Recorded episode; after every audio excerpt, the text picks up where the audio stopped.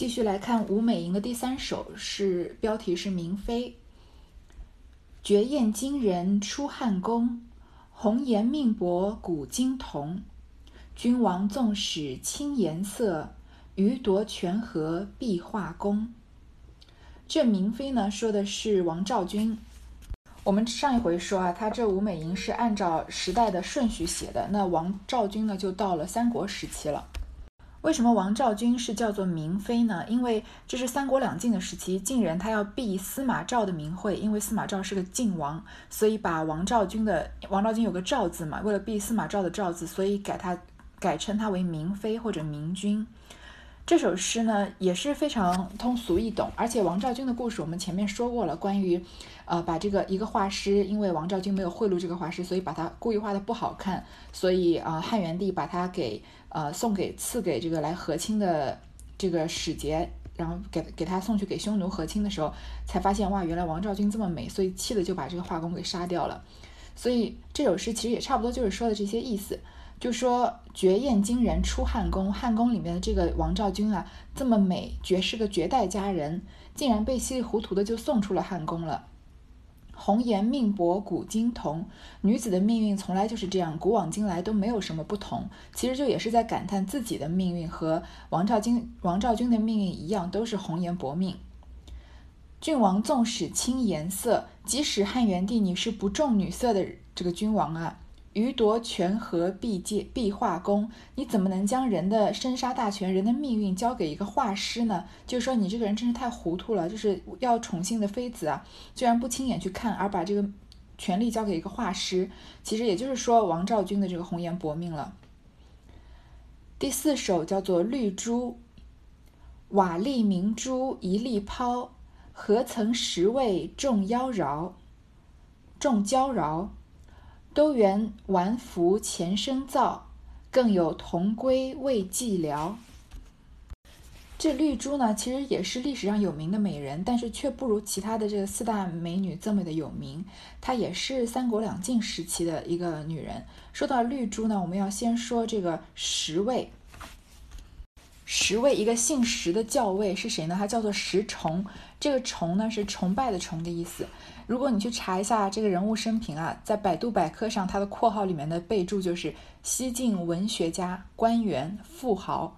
你看，如果有一个人富到要把这个富豪两个字放在他的这个名字后面，可见他是多么的富可敌国了。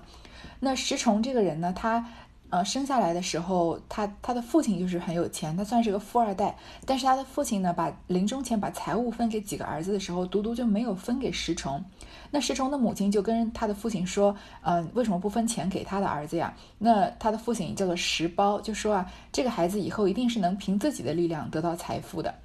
结果果然，石崇没有辜负他父亲的希望，所以日后就成了一个大富豪。当然，成为富豪的这个路径呢，不是特别的光明，有一些是靠了靠着奉承巴结别人，有一些是靠着这个抢劫或者是占上占别人的便宜吧。所谓劫商致富，抢劫远行的商客啊，取得巨额的财物。嗯，当然，他同时也是一个好学不倦的人，所以他得到。财富的途径可以说是一半光明一半黑暗，不是说呃完全的这个光明正大的。那他有一个非常宠幸的这个小妾，就叫做绿珠，呃绿色的绿，珍珠的珠。因为这个女孩子啊，她非常的擅长吹笛子，又很擅长跳舞，而且她最擅长的舞一曲呢，就叫做《明君》，其实也就是说王昭王昭君的那一首歌。然后呃。这个绿珠啊，她因为非常的妩媚动人，又善解人意，所以石崇在众多姬妾里面特别的宠爱绿珠。但是他也是因为绿珠呢，惹来了杀身之祸。但不能完全说是因为绿珠了，绿珠可以说是个导火索。因为石崇当年在投朝廷里投靠的一个人叫做贾密，他为了逢迎这个人啊，可以说是无所不用其极。基本上就是这个人出门的时候站在路边啊，我他就对着车这个。开过去的这灰尘来膜拜，让人觉得非常的不耻。其实说起来，古往今来，这历史真的是有惊人的相似之处。在呃加拿大有一个童星，然后现在也是从童星长长成起来的一个呃男歌手，他叫做呃贾斯汀比伯 （Justin Bieber），然后他就是很多年轻的小小姑娘，就是十三四岁的小女孩子崇拜的对象。当时有这个记者在街上采访那些小姑娘，在因为就是去她的演唱会啊，或者为她而疯狂的时候。有人就说你为什么要喜欢，或者说呃她做了什么事情，是不是都愿意同原谅她？是不是她在你心中是一个什么样的地位？那个小姑娘就说啊，她在我心里就是一个神，我要亲吻她走过的每一寸土地。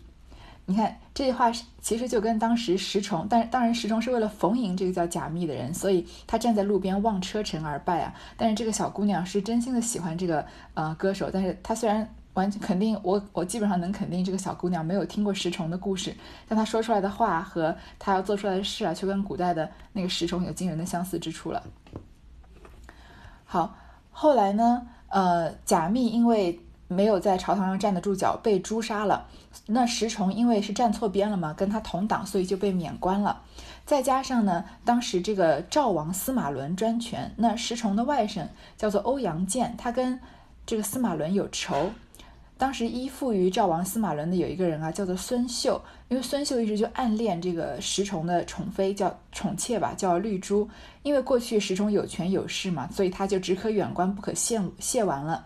现在石崇一被免职啊，他就明目张胆的派人去向石崇索取绿珠。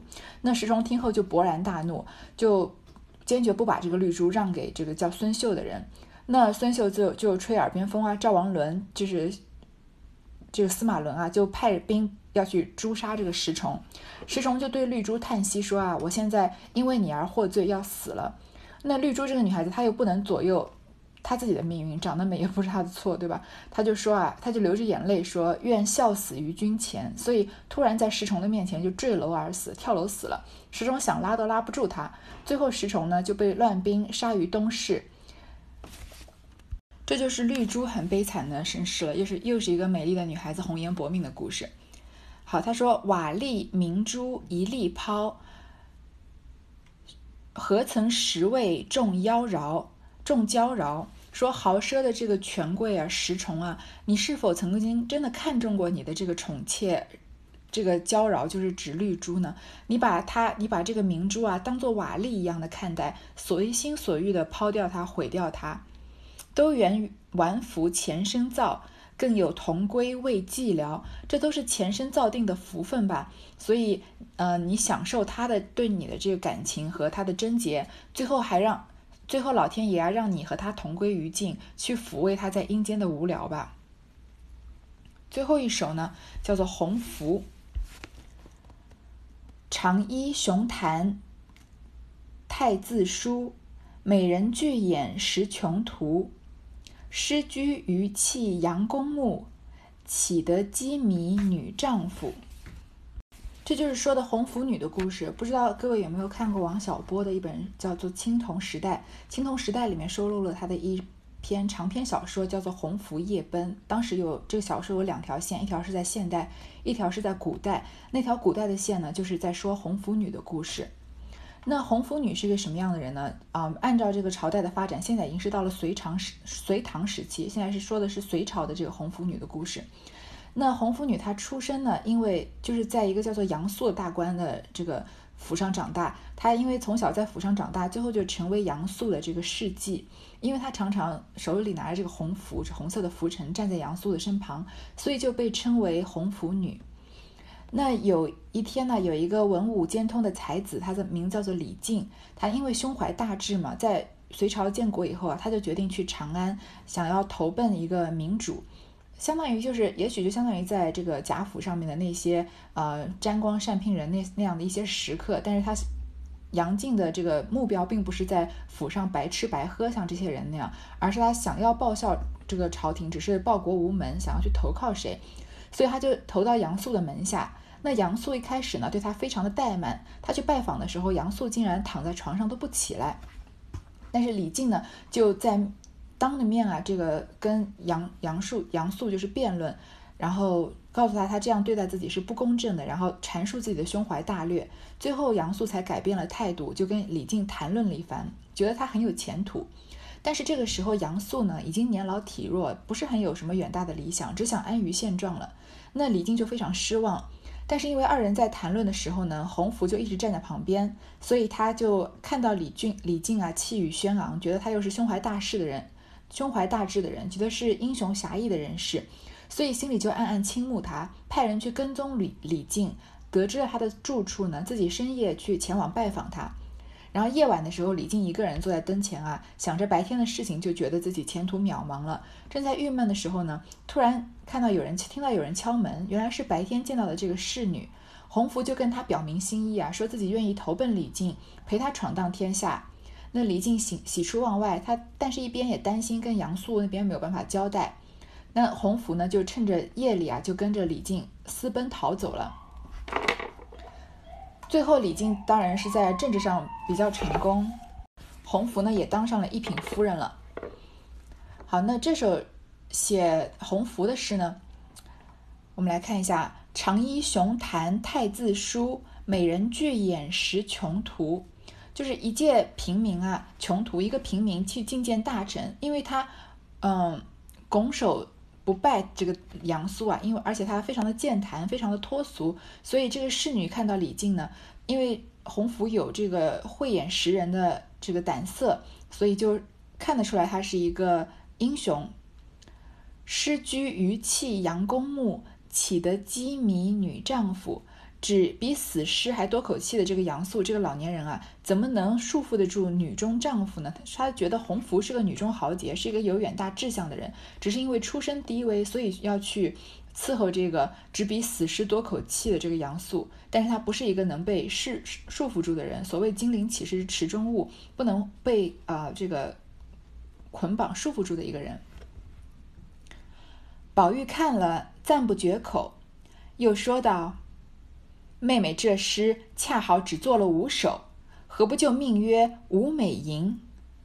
于是不容分说，便提笔写在后面。宝钗亦说道：“作诗不论何题，只要善翻古人之意。若要随人脚踪走去，纵使字句精工，已落第二意，究竟算不得好诗。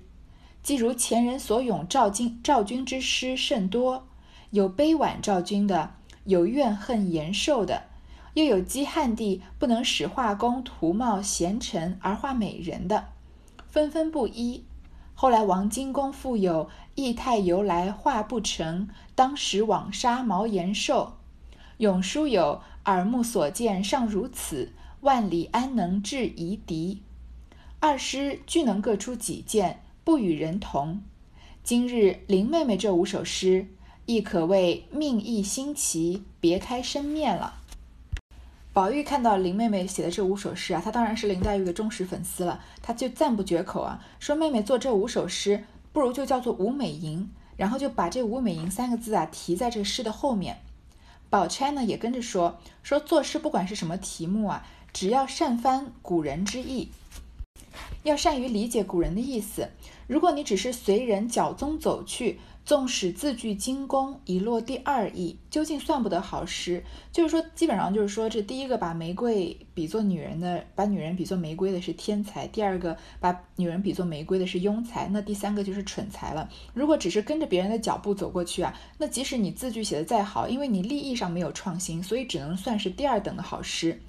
就好像前人咏赵君的赵君的诗非常多，有些人是悲婉他的，有些人是。这个指责毛延寿的就是这个画师，又有些人是讥讽汉帝汉元帝啊，不能使画工图貌贤臣而画美人的。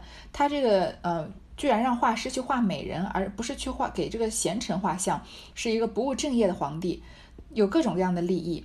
后来王荆公，王荆公就是王安石，他富有义太由来画不成，当时枉杀毛延寿。王安石写了一首关于明妃的诗，中间有这样两句，这两句意思其实很好理解，就是美人的美啊，很多时候我们说有时候是说在骨不在皮，有些有时候我们说美则美已毫无灵魂，现就是说美人真正的美并不是在她的表面，是一个整体的这个气质仪态都。这些方方面面没办法用画笔来表达出来的东西，表现展现了这个人的美。那有一些美人的美呢，就是完全是长在脸上或者长在这个身体上，没有就是如果他比如说他一开口说话，或者你跟着这个人深聊，忽然之间他的美好像就黯然失色了一样。所以这首诗就是这这段两句话就是说啊，意态由来画不成。王昭君的美，它不是一个完全是只是展现在脸上的，是一个天然浑然天成的一种姿态和这个他整个人整体的感觉。所以当时杀了毛延寿这件事情是错的，是冤枉了他，因为这些东西都是画笔所画不出来的东西。永叔，永叔就是欧阳修啊。欧阳修贺了王安石的诗，写了关也写了关于王昭君的诗，说耳目所见尚如此，万里安能制夷狄？这两句就是讽刺汉元帝了。就是说汉元帝你这个人啊，连眼前的美丑你都不能分辨，你怎么能制服万里之外的这个夷狄这些呃少数民族、这些游牧民族的这些敌人呢？这两首诗呢都有不同的立意，能各出己见。而林妹妹这五首诗啊，每一首的命命题立意都很新奇，都很别开生面了，也是夸奖林黛玉。好，这里就讲完了这上半段的《吴美吟》这一首了。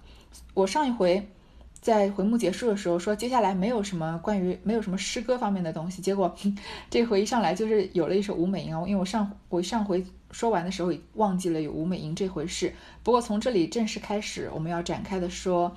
尤二姐、尤三姐的故事了。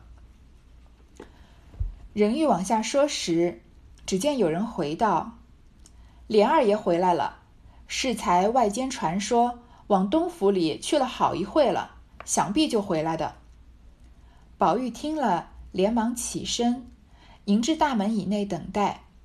恰好贾琏自外下马进来，于是宝玉先迎着贾琏跪下。口中给贾母、王夫人等请了安，又给贾琏请了安，二人携手走了进来。只见李纨、凤姐、宝钗、黛玉、迎、叹息等早在中堂等候，一一相见已毕。因听贾琏说道：“老太太明日一早到家，一路身体甚好。今日先打发了我来回家看事，明日五更。”人要出城迎接。说毕，众人又问了些路途的景况。因贾琏远路事归，遂大家别过，让贾琏回房歇息。一宿晚景，不必细数。还要再说什么的时候呢？有人回说莲二爷回来了，还记得吗？这贾蓉和贾珍是快马加鞭，一路不不休息，在客栈也不休息，就直接一直换马赶回来的，因为要像，因为他们是贾珍的这个直系亲属。那接下来呢，其他的这个贾家的人马也在往回赶啊。这个时候贾琏已经先回来了，而且他还先往东府去了一会儿，先去了宁国府，可能拜祭了一下贾敬。那宝玉呢，就赶快去大门等贾琏。贾琏啊，下马进来，就宝玉呢，先迎着贾琏跪下，给口中给贾母、王夫人等请了安。其实宝玉和贾琏同样都是斜玉旁的。那宝玉按道理说遇到贾琏不需要跪的，只要只是因为贾琏年纪稍长，只要跟他拜一拜或者是尊敬一些就行了。但是他现在跪的不是贾琏，他跪的是贾母和王夫人，因为贾琏是代表贾母和王夫人先赶回来的。就是我们说了无数次的这些《红楼梦》里面的细节啊，是一个没有经过富贵人家的礼礼仪规矩，不会写到这么细致、这么不经意、这么自然的。他就先跪下来给贾母和王夫人请安，然后呢，再给贾琏请安，再以贾琏作为自己的身份给他请安。那两个人携手走进来，这些女孩子嘛，已经在中堂等候了，一一都相见过了。就听贾琏说啊，说老太太明日一早到家，原来贾母也快到了。一路上身体都不错，就先打发了贾琏回来看事。那明日五更呢，全家都要出城去迎接这个老太太。说着呢，又说了一些路途的景况，然后就让贾琏先回去休息了。至次日饭时前后，果见贾母、王夫人等到来，众人接见已毕，略坐了一坐，吃了一杯茶，便领了王夫人等人过宁府中来。只听见里面哭声震天。却是贾赦、贾琏送贾母到家，寄过这边来了。当下贾母进入里面，早有贾赦、贾琏率领族中人哭着迎了出来。他父子一边一个挽了贾母，走至灵前，又有贾珍、贾蓉跪着扑入贾母怀中痛哭。贾母暮年人，见此光景，亦搂了珍、蓉等痛哭不已。假设、贾琏在旁苦劝，方略略止住，又转至灵佑，见了尤氏婆媳，不免又相持大痛一场。哭毕，众人方上前一一请安问好。贾珍因贾母才回家来，未得歇息，坐在此间，看着未免要伤心，遂再三求贾母回家。王夫人等亦再三相劝，贾母不得已方回来了。虽然年迈的人经不住风霜伤感，至夜间哦，果然年迈的人经不住风霜伤感，至夜间便觉头闷身酸，鼻塞声重，连忙请了医生来诊脉下药，足足的忙乱了半夜一日，幸而发散的快，未曾传经。今至三更天，些许发了点汗，脉静身凉，大家方放了心。至次日，仍服药调理。第二天啊，午饭的时候前后啊，果然贾母和王夫人他们来了，众人接见已毕，就坐了一坐，吃了一杯茶，领了王夫人等到宁府中来，去了这个宁国府，呃。去了这个贾贾珍那边，因为贾静的灵堂在那里嘛，只听到里面啊哭声震天，原来是贾赦、贾琏送贾母到家祭过这边来了。贾赦和贾琏去迎接贾母，然后把贾母接了呢，直接就去了宁国府。贾母一见啊，这贾静是他的亲儿子，那白发人送黑发人是一个非常伤心的事情。有些老年人就是年岁比较大，就容易遇到这样的问题，就是他们的儿女都已经。到了这个老年人的这个时年龄了，比如说六十岁甚至七十多岁了，那就是生病的风险就更加大一些。所以，就是即使是即使是年纪很大的人，那也毕竟是自己的儿女嘛，总是在你在他眼里都是晚辈。而贾母呢，因为活得够久，所以他的儿子也送走过，他的孙辈也送走过，这个贾珠对吧，也送走过了。那但是还是非常的伤心啊。然后贾赦和贾政啊。贾赦和贾琏啊，就率着族中人哭着迎出来。他们父子两个人呢，一边一个挽着贾母走到灵前，然后贾珍和贾蓉这些这个嗯，这个父子俩啊，扑到贾母怀中痛哭，因为贾珍、贾蓉是贾静的儿子和孙子嘛。贾母因为是暮年人，年纪很大，见到这个光景啊，也搂着珍蓉等痛哭不已。就是不能自制，一直在哭。那贾赦和贾琏呢，就在旁边劝。这些哭呢，很多是出自真心。我们前面也说过，有些也许是出自假意，不是说贾母是出自假意，而是说这个贾珍啊、贾蓉或者贾琏这些人，一边哭，有的人在哭，有的人在劝，才略略止住。后来到了灵右啊，灵堂的右边，又看到了尤氏婆媳，又要大哭一场。哭完呢，大家才一个一个的向前请安问好。那贾珍呢？看到贾母啊，这一路上风尘仆仆的，年纪又大了嘛，才刚回来，没办法休息。看到贾静的灵堂，未免要再伤心，就一直求着贾母回家。王夫人他们呢，也在相劝，贾母不得已就只好回来了。果然，他年纪大，经不住风霜伤感，这一路上赶路，一来又痛哭嘛，所以夜间啊，就头觉得发闷，身体发酸，鼻塞声重，讲话声也重，这个鼻子也不通。就请了医生来诊脉下药，忙乱了半夜一日，还好这个贾母身体还是不错的，这个发散的快，到三更天啊发了点汗就稍微好一点了，只是还是要服药调理。就是说贾母的身体还是说没有完全恢复好，所以虽然他人已经回来了，但是贾府的这个乱象呢，并没有得到彻底的根治。又过了数日，乃贾静送病之期，贾母犹未大愈，遂留宝玉在家侍奉。凤姐因未曾甚好，亦未去。其余贾赦、贾琏、邢夫人、王夫人等率领家人仆妇，都送至铁槛寺，至晚方回。贾珍、尤氏并贾蓉仍在寺寺中守灵。等过百日后，方扶柩回籍。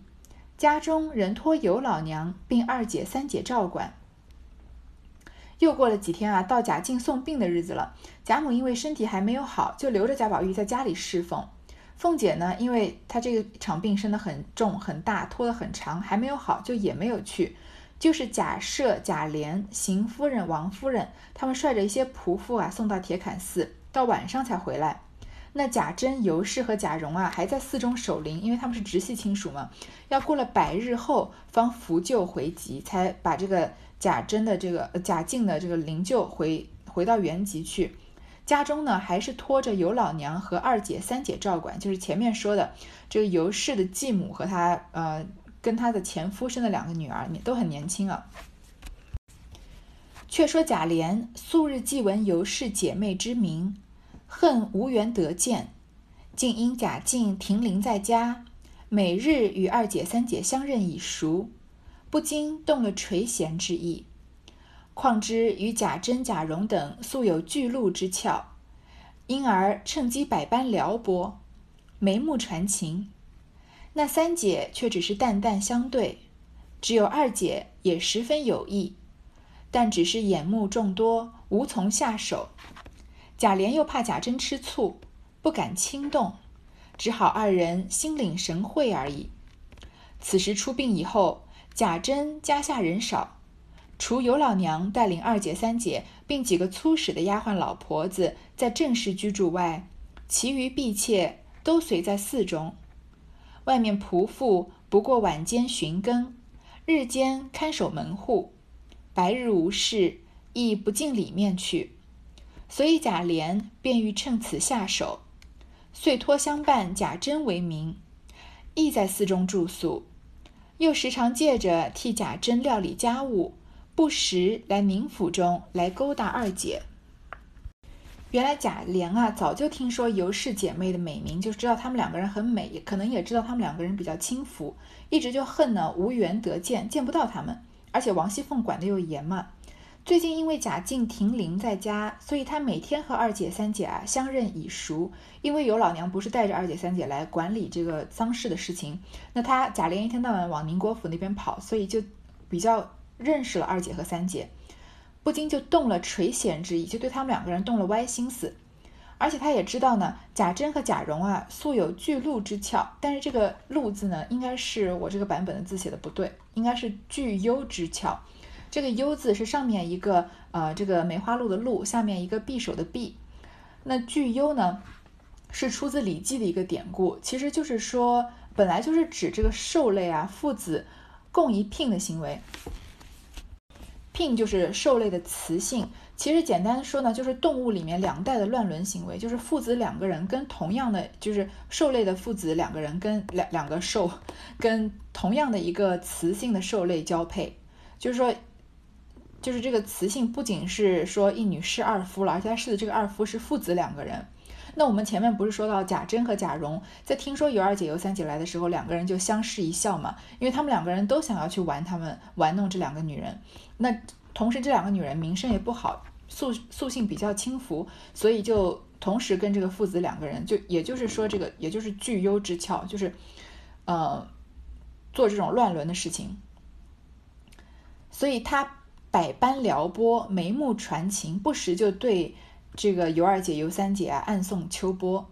那三姐呢，却只是淡淡相对。尤三姐对贾琏没什么兴趣，好像对他的反应比较冷淡。但只有二姐对他也十分有意，对他蛮好像挺有情意的。只是眼目众多，无从下手。这里面的眼目呢，也许有王熙凤的眼目，也许有贾珍、贾蓉的眼目，那也许就是贾府其他人的眼目了。所以这个众目睽睽之下，毕竟是丧礼的时候呢，时候嘛，不好下手。贾琏呢，又怕贾珍吃醋，因为他知道。二姐、三姐是贾珍和贾蓉在玩的嘛，所以不敢轻动。两个人啊，只有心领神会而已。这时候出殡以后呢，因为贾家下人少，所以除了尤老娘带着这个二姐、三姐，还有几个粗使的丫鬟婆子在正室居住啊，其他的人呢都在铁槛寺里面。那外面的仆妇呢，不过是晚间的时候打更巡更，平常看守门户。白天没事呢，也不太会进里面去，所以就给了贾琏可乘之机。这个宁国府人少，而且这个下人管的也不严，所以贾琏啊，欲趁此下手，想找个机会好好的亲近一下尤二姐，就遂托相伴贾珍为名，就假装找了一个借口，说平时啊要陪着贾珍，要料理一些丧礼的事情，也在寺中住宿。然后呢，又时常借着替贾珍料理事务呢，不时的来宁府中勾搭二姐。所以他就撒了一个双重的谎言，一方面就是说要陪着贾珍料理事务，所以就去住在铁槛寺那里，这样就不用住在荣国府，不用日日对着他的老婆王熙凤了。那同时呢，在贾珍那边呢，因为又说要去料理事务，所以就借着这个名声啊，不时的来宁府中勾搭这个尤二姐。这是一个很很重要的开头，这段这个可以说是悲剧的一个开头。后面在后面呢，贾莲和尤二姐有一段很可以说不长不短的缘分。但我们在这里能看得出来，这个缘分的起因就是错的，并不是说贾琏真的爱慕上了尤二姐，而且我们感觉在这里感觉贾琏似乎是在乱枪打鸟，他是两个人他都有垂涎之意，只不过是三姐对他淡淡的，二姐似乎也对他有情，所以他就才跟二姐这个百般撩拨去开始勾搭他，最后勾搭出了一段缘分。但是这一段缘分呢，一开始就不是建立在爱情上的。其实前面很多次贾琏的表现，我们都觉得贾琏这个人是有基本的是非观的。比如说他的父亲一定要叫他去抢人家的这个扇子，他就说这个没有必要去抢，最后被他父亲打了一顿。而且平常他也常常在帮贾府做事，对吧？但是贾琏他确实。可以说算是一个窝囊废，又是一个很靠不住的男子。所以你要是把一生的幸福搭在贾琏身这个人男人身上，你可以说是做了一个非常错误的选择。而且贾琏这个人呢，并没有什么真的情谊，他没有什么真正的爱情。他不管是这个多姑娘啊、鲍二家的呀、王熙凤啊、平儿啊，好像只要是女人，他都愿意去勾搭勾搭。他对女人的这个呃感情啊，好像基本上都是出自于欲望，而没有什么。不是，不要，甚至你不要把他跟贾宝玉和林黛玉这种感情比了，甚至都比不上。可能贾琏、贾瑞对王熙凤的这种感情，他都比不上。所以他就是，嗯，可以说基本上是这个乱枪打鸟，打中谁就是谁。那后面他对尤二姐也也也许生出了一些真正的情谊，但是他也保护不了她。那尤二姐死了之后，他确实难过了一段时间，但是他也不可能为了因为尤二姐的死，最后。好说说什么浪子回头啊，彻底醒悟，这也是不太可能的。所以这个开头啊，我们要记住，这是一个错误的开始。他是动了垂涎之意，而不是说什么什么动了几分真心，对吧？而且他也知道尤二姐、尤三姐啊，跟这个贾珍、贾蓉有这个聚优之俏，是有这个乱伦的行为，所以他一开始就没有不是抱着一个爱情的出发点去的，而是抱着一个想要去跟这两个女孩子鬼混的出发点去的。而三姐没有上钩，那尤二姐上钩了。所以这才展开了后面的故事。那我们这一段就先读到这儿。